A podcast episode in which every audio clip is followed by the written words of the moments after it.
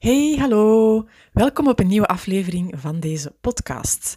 Eerst en vooral een hartelijk dankjewel aan iedereen die reageert op uh, mijn blogberichten, posts, op de vorige uh, podcastaflevering. Dankjewel voor al jullie vragen en reacties, want ze helpen mij enorm um, met uh, ja, inspiratie te vinden.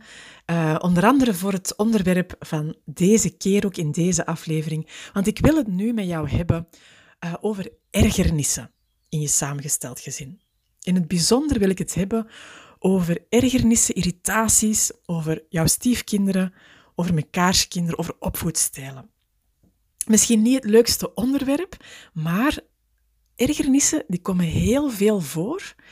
En als je erin slaagt om er anders naar te kijken, het anders te benaderen, ja, dan verandert er gewoon heel wat. Dus welkom bij Harmonie 2.0, de podcast voor ouders en plusouders die echt een shift willen maken in hun samengesteld gezin. Ergernissen. Ze komen dus veel voor, zowel uh, als je allebei kinderen hebt uit een vorige relatie of als slechts één van jullie twee dat heeft. Ergernissen die kunnen zo heel klaar en duidelijk gaan over van die hele concrete dingen zoals wc-brillen, um, onaangeroerde vaatwasmachines, um, lawaai, rommel, eetgewoontes. Maar ze kunnen ook gaan over subtielere dingen minder concrete dingen. Over dingen die zo onderuit spelen, over bepaalde stijlen, over voorkeuren. Bijvoorbeeld de ergernis um, van de plusouder. Uh, de plusouder die vindt van, ah, mijn stiefkinderen, ja, die worden echt veel te hard verwend. Of bijvoorbeeld de ergernis aan je partner, dat hij of zij uh, met twee maten en gewichten meet. bijvoorbeeld wanneer je merkt van, ja, mijn partner die stoort zich aan dingen bij mijn kinderen, maar zijn of haar kinderen die doen wel dubbel en dik hetzelfde. Um, of misschien ja, het gedrag of de houding van jouw pluskinderen. Um, wanneer ze de boel naar de hand proberen te zetten, wanneer ze um, altijd commentaar hebben op iedereen, maar zichzelf als puntje bij paaltje komt erg kinderachtig gedragen. Uh, bepaalde kinderen die andere kinderen domineren. een partner die van elk weekend een feestje wil maken. Dat soort dingen. Hè. Zo dadelijk wil ik het in deze aflevering hebben, um, wil ik dieper ingaan op hoe het komt dat die ergernissen zo vaak naar voren komen in een samengesteld gezin. En ik wil het zeker ook hebben over wat er voor nodig is om daar beter mee om te gaan. Maar eerst uh, wil ik even nogal tamelijk uitgebreid stilstaan bij hoe dat je er niet mee moet omgaan. Met name als koppel kun je hier heel gemakkelijk in een aantal valkuilen trappen. Uh, kun je in een patroon terechtkomen. En ja, weet je, als je mij al langer volgt, dan weet je dat ondertussen al. Ehm, het is ten stelligste mijn overtuiging dat een koppel in een samengesteld gezin een hele belangrijke draaischijf is. En er kunnen natuurlijk superveel uitdagingen op jullie bord komen. Er kunnen oneindig lastige omstandigheden zijn. Maar als jij en je partner daar samen niet goed mee omgaan, ja, dan is het sowieso erg moeilijk om het um, goed te hebben, zal ik maar zeggen. Dus hoe dat jij en je partner reageren, daar wil ik eerst even bij stilstaan. Want er zijn in mijn ogen drie categorieën aan um, reactiepatronen die nefast zijn. En ik wil die even met jullie overlopen, nog voordat ik um, dieper inga op waar die ergernissen vandaan komen en wat je eraan kan doen. Eerste um, categorie uh, is wat ik zou noemen verzwijgen en verduren. dus wat ik, zie, wat ik mensen zie doen, is ze ergeren zich aan iets, ze irriteren zich aan iets en ze houden dat voor zich. En dat is op zich heel goed bedoeld, vaak. En ik wil ook zeker niet de indruk wekken dat, um, dat je alles zomaar moet uiten en op tafel moet smijten. Hè. Maar waar ik het hier over wil hebben is, het is in mijn ogen een valkuil. Als je alles binnenhoudt, als je in stilte blijft zitten mopperen en je zit op te jagen, dat je misschien de tijd uh, zelfs probeert uit te zitten totdat de kinderen de deur uit zijn of het nest verlaten. Want wat er dan gebeurt is dat jouw ergernis, die gaat toch op een of andere manier een subtiele manier misschien, naar buiten komen. Bijvoorbeeld in een slip of the tongue, in de toon waarmee je spreekt, in een blik, in jouw afwezige blik. En het onuitgesprokene kan heel erg aanwezig zijn in een gezinssysteem kan heel erg een stempel drukken, dus kan maken dat de sfeer echt alles behalve goed zit. En dan kun je zo voelen van, ah, het klopt hier niet, maar je kunt zo niet de vinger erop leggen. Dat is als je te maken hebt met dat verduren en verzwijgen. En ja, je moet weten, niemand van ons kan optimaal gedijen in zo'n atmosfeer. En niemand van ons kan dat. Natuurlijk, wie gaat er als eerste uitvallen of, of uh, last hebben hiervan. Ja, hè, dat is zoals bij de kanariepietjes in de koolmijnen, de gevoelige mensen, uh, bijvoorbeeld de kinderen, die, die, die worden misschien gek van al dat onuitgesprokene en ze gaan dan niet zo mooi komen verwoorden aan jullie, maar ze gaan dan misschien in onverklaarbaar lastig gedrag uiten. Of als volwassene kun je dan misschien ook merken dat je van die stemmingswisselingen hebt waar dat je de vinger niet op kunt leggen. En wat er verder ook is, dat dat is dat het, het, het, het onuitgesprokene, ja, dat kan natuurlijk soms bij momenten leiden tot grote ontploffingen. Hè. Schijnbaar uit het niets is het ineens crisis. Dat is dus het eerste, uh, de eerste valkuil. Hè. Dus verzwijgen en verduren en de tijd uitzitten. Mekaar sparen eigenlijk. Hè. Het tweede patroon, waar daar uh, koppels met name in vast komen te zitten, dat is um, de ene partner gaat, gaat het wel uiten en de andere gaat het negeren of gaat uh, defensief zijn. Hè. Bijvoorbeeld, denk aan een plusouder die commentaar geeft op de kinderen of op de opvoedstijl. En de ouder die eigenlijk um, daar niet op reageert, of die alleen maar hoort, ah, er is hier commentaar op mijn kinderen en hij of zij reageert als een leeuw of een leeuwin en springt voor de kinderen. Hè, dus dat, zijn eigenlijk allemaal, dat is eigenlijk allemaal hetzelfde. Hè. Um, dus dat gaat maken dat die ergernissen, ja, dat die jullie uit elkaar gaan spelen, zou je kunnen zeggen. Een variant op dat patroon is dat een ouder, uh, stel dus het voorbeeld waar dat een plusouder commentaar heeft, en een ouder die heeft schrik voor wat er gaat gebeuren, en in plaats van als een leeuw of een leeuwin voor de kinderen te springen, uh, of te negeren, gaat de ouder juist heel erg meewerken met de plusouder. bijvoorbeeld uit angst voor conflict. En dus meegaan in de kritiek op het kind, uh, op de opvoedstijl. Het kind blootstellen aan die ergernissen. Dat is uiteraard mogelijk erg nefast voor die kinderen. Nog een variant hierop is dat een koppel probeert om het conflict op te lossen met afspraken, met nieuwe huisregels. bijvoorbeeld Um, stel, je bent een ouder en je weet, oké, mijn partner die heeft het moeilijk met mijn kinderen. Ah, wel, ik ga ik mijn best doen voor mijn partner en ik ga ik een keer een tandje bijsteken en ik ga um, meer letten op de eetgewoonten van mijn kinderen aan tafel. En dat allemaal in de hoop natuurlijk dat daarmee het conflict gaat liggen, dat je partner zich gehoord voelt. Maar ja, je ziet het al van veraf komen, dat is natuurlijk niet het geval. Simpelweg omdat de ergernis van de tafelmanieren, zo gezegd, eigenlijk een dieper liggende laag heeft. En wat je dan merkt is, hè, als je daar afspraken over probeert te maken, ja, dan duikt er wel ergens anders over een ander terrein, of een ander onderwerp, wel weer een nieuwe ergernis op. Dus dat is eigenlijk dweilen met de kraan open, zou je kunnen zeggen. Een derde, laatste uh, patroon uh, waar dat twee partners in vast kunnen komen te zitten. Dat is het escalerende patroon. Dat is de ene doet een aanval, de ene uit zijn ergernissen, terwijl de ander doet dat ook.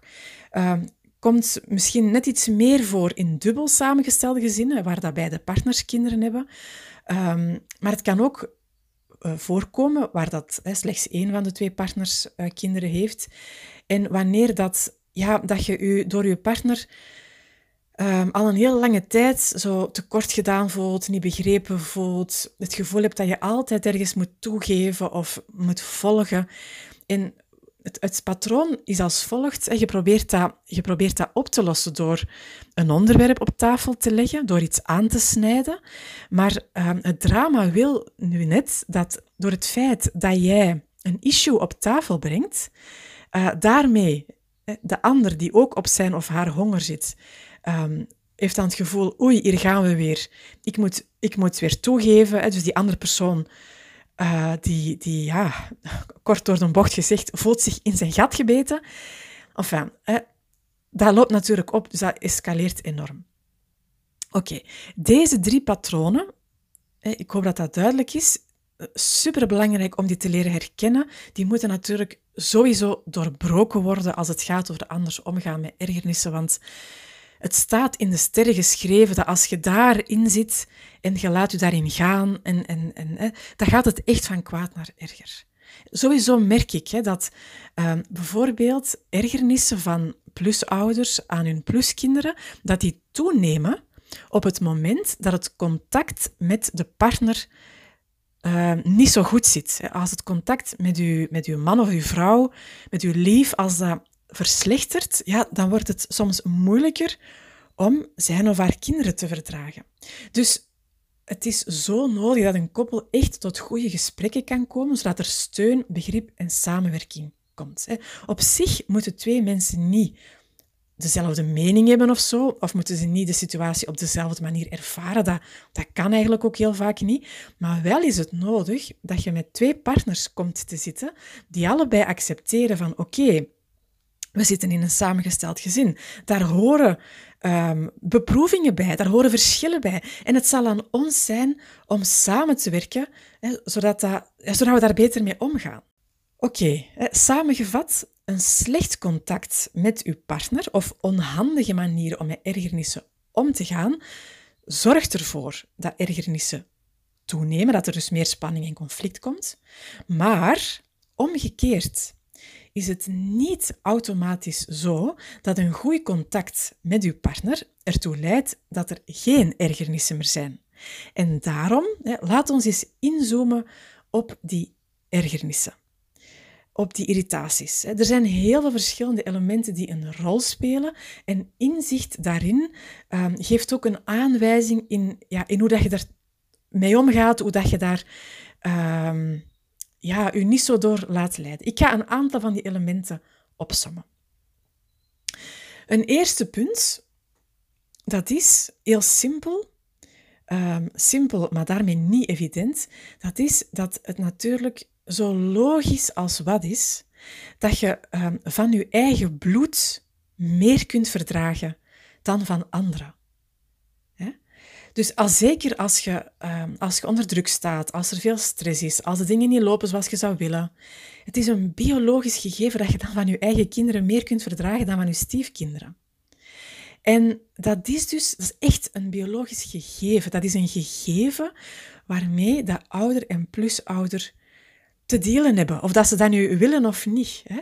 Want op zich kun je aan dat gegeven niet zomaar iets veranderen.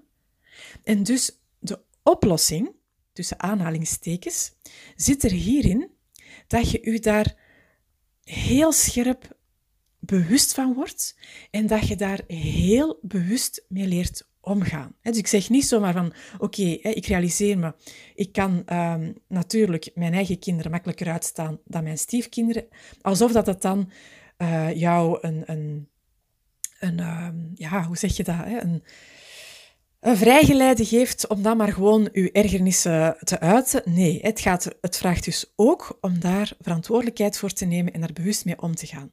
Maar Probeer wel eens in te beelden hoe fijn zou het zijn, hè, mocht dit een van de elementen zijn die in jouw situatie meespelen, hoe fijn zou het zijn dat je hier met je partner, dat dat gewoon op tafel mag komen. Dat je dat gewoon mocht benoemen naar elkaar. Dat gaat eigenlijk vaak al heel veel doen. Dus dat zal er ook toe kunnen leiden dat je um, ja, je als een verantwoordelijke volwassene kunt opstellen. dat je weet van, oké, hier heb je die ergernis weer. En dat er dus in jou een beetje ruimte komt, dat, dat, je, dat je de keuze krijgt om niet blind als een marionet door die ergernis geregeerd te worden, maar dat jij een keuze krijgt in, ga ik gehoor geven aan die ergernis of niet? Dat is zo'n eerste categorie aan oorzaak, dus het biologische gegeven. Iets anders dat ik uh, regelmatig zie gebeuren, is dat ergernissen bij ouders, bij plusouders, dat die eigenlijk een uiting zijn van een niet-acceptatie van de situatie.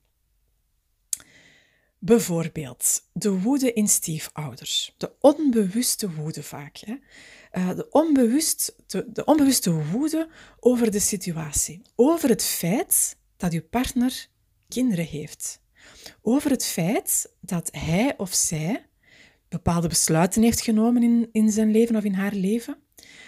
Ja, en wat, wat er dan gebeurt is dat gewoon alles wat met dat kind te maken heeft, of elke keer wanneer dat besluit zich manifesteert, bijvoorbeeld een bepaalde regeling met de ex-partner, dat gaat dan in jou die woede wakker maken.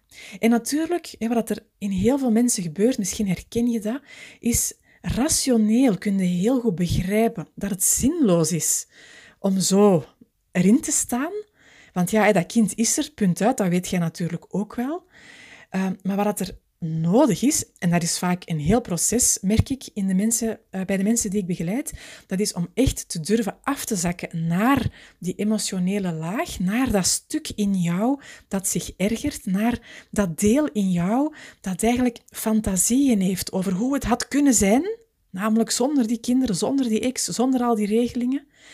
En om je dan uiteindelijk te realiseren van natuurlijk, natuurlijk, hè, want, want wie van ons zit er te wachten op stiefkinderen? Wie van ons? Niemand natuurlijk. Hè, maar uh, ja, je wordt dus geconfronteerd met ideeën die niet realistisch zijn. En dat is zo belangrijk om, om daar vanuit een emotionele, uh, andere ingesteldheid anders mee om te gaan. Hetzelfde kan voorkomen bij ouders. Het zijn niet altijd de plusouders die met onredelijkheden uh, kan zitten. Hè.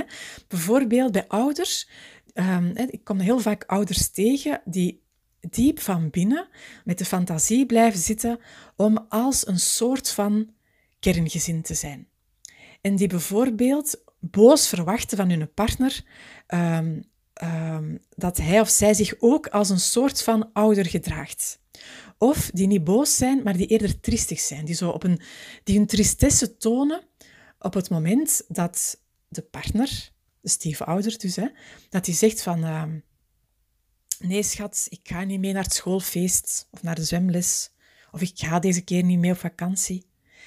Ja, wat, ouders wel eens durven doen, wanneer ze hierin vastzitten, hè, in, in die fantasie, is woordelijk zeggen van, ja, ik weet wel dat hier om een samengesteld gezin gaat, en natuurlijk weet ik wel dat jij de ouder niet bent, maar feitelijk, emotioneel, verwachten ze toch iets uh, van die plusouder, hè, alsof dat die zich zou moeten gedragen als een ouder, waardoor dat de plusouder zich schuldig voelt wanneer dat hij of zij nu meegaat naar dat schoolfeest ja, op die manier gevoelens over het samengesteld gezin proberen te vermijden, dat is juist het recept bij uitstek om je te gaan ergeren aan elkaar, aan mekaars kinderen, aan opvoedstijl, aanpak. Goed, dus naast dat je ehm, van je bloed meer kunt verdragen dan van Steve, uh, naast het gegeven, gegeven dat het een hele klus kan zijn om echt te accepteren dat je voor een samengesteld gezin gekozen hebt, speelt er nog iets anders echt fundamenteels mee wanneer het gaat over ergernissen. En daar wil ik het uh, verder in deze aflevering met jou over hebben. En dat is wat dat ik multiculturaliteit zou willen noemen. Een samengesteld gezin, zo kun je dat zeggen, is in wezen een soort van multiculturele samenleving op kleine schaal. En de enige manier om daarin te gedijen en om, um, ja, dat, is eigenlijk om uw, uw geest, uw manier van denken en handelen te, te verruimen. Enfin, dat klinkt misschien allemaal erg abstract. Ik ga mij uh, nader verklaren. Hè. Met de cultuur bedoel ik de set van waarden, normen, gewoonten, overtuigingen. Een cultuur is eigenlijk een antwoord op het leven en hoe dat je het leven zou kunnen leiden. Het is een manier um, om met conflict om te gaan, het is een manier om met verlies om te gaan, het is een manier om het dagelijks leven te leiden, hoe dat je eet, hoe dat je omgaat met balans, werk, privé, ik, ik roep maar wat. Cultuur is ook een uiting van identiteit. Bij mensen, wij identificeren ons daar gemakkelijk mee. En dan zeggen we bijvoorbeeld van, ik ben een conflictvermijder. Of ik ben een perfectionist, ik ben een Vlaming, ik ben een, een echte familieman. Dat soort dingen. Dus in een samengesteld gezin komen per definitie twee culturen samen. Tuurlijk, je kunt zeggen van ja, in principe is dat altijd zo als twee mensen een relatie starten. Dat klopt. Maar in een samengesteld gezin is dat nog meer uitgesproken. Ik moet even denken aan een, een voorbeeld. Um, uh, van een vrouw die ik eens begeleid heb, die dat op een erg treffende manier uh, omschreef. Ze zei een keer tegen mij van ja, je zou kunnen zeggen als je naar mijn samengesteld gezin kijkt, dat mijn man en zijn kinderen, dat dat um, de fijngevoeligen zijn bij ons. Zijn kinderen zitten op het ballet, uh, die volgen theater, die lezen boeken. Terwijl ik en mijn kinderen, wij zijn uit een heel ander hout gesneden. Wij, wij gaan niet zo aan die culturele dingen doen. Wij zijn de avonturiers. Geen boeken of ballet bij ons, maar de scouts. En dus de vorming van haar nieuw gezin, dat noemde zij dus, al grappend, de avonturiers ontmoeten de fijngevoeligen. En dat is waar dat over gaat bij uh, multiculturele toestanden. Oké, dus een samengesteld gezin is dus een multiculturele samenleving op kleine schaal. En dat vraagt dus van jou dat je leert om met verschillende culturen om te gaan. Dat zal van u vragen om bereid te zijn, niet om die hele andere cultuur over te nemen en die van jou overboord te gooien, of over alles een soort compromis te vinden, hè? maar wel dat je minstens erkent, en liefst ook openlijk aan elkaar, hè, dat um, de cultuur van de anderen, dat dat ook een manier is om het leven te leiden. Dat je elkaar daar niet op gaat aanvallen, want er is nu eenmaal niet één beste manier om in het leven te staan. Er is niet één beste manier om je huishouden te regelen. Er is niet één beste manier om conflicten uit te praten. Er, is niet, er zijn gewoon heel veel verschillende manieren. En net bijvoorbeeld die vrouw van daarnet, hè, over de, de avonturiers ontmoeten de, de fijngevoeligen. Um, dus wanneer dat zij spreekt over zijn kinderen die um, balletles volgen, dan kan ze dat op een respectvolle manier doen. Ze kan zeggen van, hey, dat is eigenlijk een, een energie die dat ik en mijn kinderen helemaal niet kennen. Dat, dat kan in die zin dus een verrijking zijn. Maar evengoed zou ze het kunnen hebben, in plaats van over de fijngevoeligen, zou ze het kunnen zeggen van, ja, dat zijn hier de verwende nesten, hè? dat zijn de angsthazen. En als ik haar partner zou interviewen, dan zou die bijvoorbeeld kunnen zeggen van ja, wat fijn, hè? mijn partner die brengt uh, de energie van de avonturiers bij ons binnen. Uh, maar evengoed zou wij kunnen zeggen van ja, mijn partner en hoe dat zij met haar kinderen omgaat, dat zijn hier de ongevoelige bruten die de boel domineren. Snap je? Dus het, het is iets multicultureel en het vraagt dat je erkent van ja, andere culturen, dat zijn ook maar manieren om met de dingen om te gaan. En wie ben ik om te zeggen dat mijn manier het beste is? Dus multiculturaliteit betekent de acceptatie bij de twee partners. Dat er verschillende manieren zijn om het leven te leven. Dat je stopt met er overal, over de hele lijn, een eenheidsworst van te proberen te maken. En dat je samen bereid bent om te zoeken hoe gaat dat dan allemaal regelen. Hè? Um, hoe gaat het met verschillende leefgewoonten om, met verschillende conflictstijlen? En dat hoeft dus niet ingewikkeld te zijn. Hè. Dat hoeft ook niet tot jarenlange gesprekken te duren, maar je moet wel in de basis een respect hebben uh, voor elkaar. En voor sommige mensen is dat niet zo heel moeilijk. Ook al, ook al kan je dat nog niet of kon je dat nog niet, voor sommige mensen vraagt dat simpelweg dat je leert je blikveld open te trekken in een samengesteld gezin terechtkomen, zeg ik altijd, dat is een beetje zoals onder je kerktoren vandaan komen. Dat vraagt om meer open-mindedness. Nu, voor sommige andere mensen is daarmee de kous niet af. Of is het zo simpel niet? Hè? Voor sommige andere mensen um, betekent in een samengesteld gezin terechtkomen en met ergernissen te maken hebben, dat je uitgedaagd wordt om naar jezelf te kijken, naar uw overtuigingen, naar losse eindjes die er nog zijn, naar onverwerkte stukken. Het is dus nodig voor mensen om aan zelfreflectie te doen, aan persoonlijk werk. Ik ga een voorbeeld geven.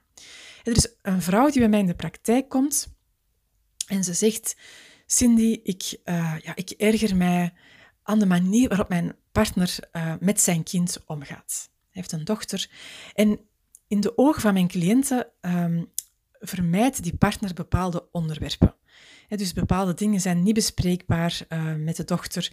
En zet, hij zet als vader zijn dochter heel vaak uit de wind. Als, als de dochter dus de taakjes niet gedaan heeft, dan spreekt hij haar er niet op aan. Maar evenzeer uh, beschrijft mijn cliënt de ergernissen aan het feit dat hij nooit met zijn dochter is een deftig gesprek voert, naar haar emoties vraagt. Want als plusouder meent zij te voelen dat er van alles bij dat stiefkind van haar leeft. En, um, en ze bedenkt dat het dat het helpend zou kunnen zijn, dus dat is eigenlijk vanuit een goede bedoeling, dat het helpend zou kunnen zijn dat dat meisje geholpen wordt met haar emoties, of dat ze steun zou krijgen in het zoeken naar woorden hè, voor hoe dat ze de dingen beleeft. En als ik het dan heb over, het is belangrijk dat je aan zelfreflectie doet. Um, naar losse eindjes gaat kijken, want anders ga je nooit die multiculturele geest kunnen kweken, dan um, bedoel ik dat hier, hè, dat het dus belangrijk is dat je door die ergernis um, aan een bepaalde manier van zijn en een bepaalde manier van doen, dat je door middel van die ergernis bewust wordt van je eigen cultuur, je eigen waarden, normen, gewoonten en ook je eigen pijnpunten. dus door heel zorgvuldig naar ergernissen te kijken, werd deze mevrouw zich bewust van dat zij iemand is die totaal niet om kan met onuitgesproken dingen. En wat, wat, was de situatie? De vrouw zelf had ook een dochter. En met die dochter ja, was er echt een ongelooflijke praatcultuur. Hè. Over alles werd gepraat. Over emoties, over conflicten. En, en wat er dus gebeurde, um, was dat mijn cliënt zoiets had van ja, maar ja, het, het is toch altijd beter om een overlegcultuur te hebben. Het is toch beter om met kinderen over emoties te praten um, dan, dan ze uit de weg te gaan. Dus wat zij eigenlijk geloofde was dat haar cultuur beter was dan die van haar partner. Maar dat is niet noodzakelijk zo. Heel specifiek in deze begeleiding heb ik met deze vrouw ook rond haar eigen jeugd gewerkt. Ze had een geschiedenis waarbij haar ouders, um, toen zij kind was, of heel jong was, uh, haar ouders waren niet zo goed afgestemd op haar, op wat zij nodig had, um, hè, op haar gevoelens. En eigenlijk is dat echt, was dat echt een type voorbeeld van emotionele verwaarlozing op een subtiele manier, zodanig dat zij dat niet kon onderkennen, hè, wat dat met haar gedaan had. En natuurlijk wat er onbewust bij haar de hele tijd speelde, was dat zij um, de, de hele sterke drive en overtuiging had van ja, niet afgestemd zijn op kinderen, dat mochten ze niet aandoen. Eigen kind of stiefkind, dat maakt haar niet uit. Dus dat speelde bij haar mee. En dus bij haar was uh, emotioneel beschikbaar zijn, ja, dat stond met stip op nummer één.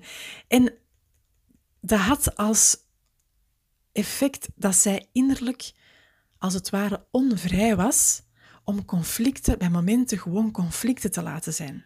En dus werd zij de hele tijd bepaald door emoties van anderen, door onuitgesproken dingen. Het maakte ook dat zij als mama zelf heel kort op de huid zat van haar dochter. Dat ze uh, dus ook niet om kon met de ouderschap van haar partner, want haar partner die ging, die liet de dingen soms onuitgesproken.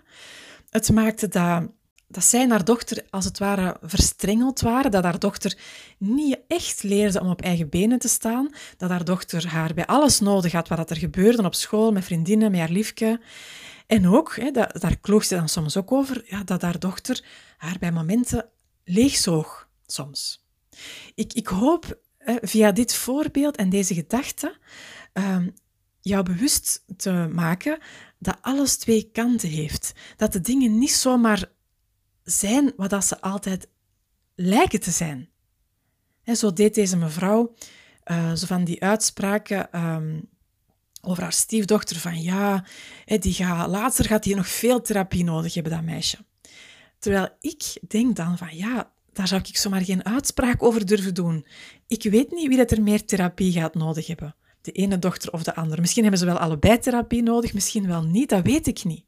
Ik weet wel dat niks is zomaar wat het lijkt. En het samengesteld gezin nodigt u uit om dat soort dingen te bekijken. Want het samengesteld gezin brengt die dingen aan het licht in de vorm van ergernissen. dus dat vraagt van jou om ook echt bepaalde oude pijnplekken aan te kijken. Dat vraagt om overtuigingen in vraag te stellen. Dat vraagt uw blikveld te verruimen, uw inlevingsvermogen aan te scherpen, uw rol te leren kennen. Want je kunt als plusouder bijvoorbeeld niet zomaar uh, kinderen van hun ouders redden of verantwoordelijkheden overpakken simpelweg omdat jij vindt dat de ouders de plank misslaan en dat jij meent dat je beter weet. Hè? En natuurlijk, ik snap dat ook wel, hè? dat is allemaal lastig en dat is veel en we hebben het druk en we willen daar eigenlijk niet mee bezig zijn. En dat is confronterend. Maar een samengesteld gezin vraagt dat van jou en je partner. En dat hoeft helemaal geen fulltime job te zijn. Dat hoeft geen jarenlang graven te zijn. Dat hoeft geen eindeloze, energieslopende gesprekken te zijn. Maar het vraagt jouw aandacht. Ergernissen vragen jouw bewuste aandacht. Dus ergernissen, ja, die zijn eigenlijk een groot cadeau. Die nodigen jou uit om bewuster te worden, om relatiegerichter te worden. Hoe zou het voor jou zijn wanneer jij last hebt van ergernissen, om het eens op die manier te bekijken? Ik zou het super waardevol vinden om hierover ook jouw gedachten te horen. Wat zijn jouw ergernissen? Waartoe word jij uitgedacht? Wat heb jij te leren? Mocht je daar hulp bij nodig hebben, check zeker mijn website cindyschepers.be en zie daar hoe dat ik jou kan helpen. Je bent welkom met al jouw ergernissen, groot of klein, subtiel of minder subtiel, want ik help jou heel graag op weg um, om ja, meer die mens te worden, meer dat koppel te worden dat met ergernissen om kan. Dat uh, leert accepteren, je bent in een samengesteld gezin. Dat leert die multiculturele geest te kweken. Dat leert je blikveld te verruimen. Dat leert met pijnplekken om te gaan. Want het is mijn diepe, diepe, diepe overtuiging dat dat de kinderen alleen maar um, ten goede kan komen. Hè? Als ouders en plusouders bewuster in het leven staan. Ik wens je hiermee heel veel stof tot nadenken en inspiratie. Heel graag tot een volgende.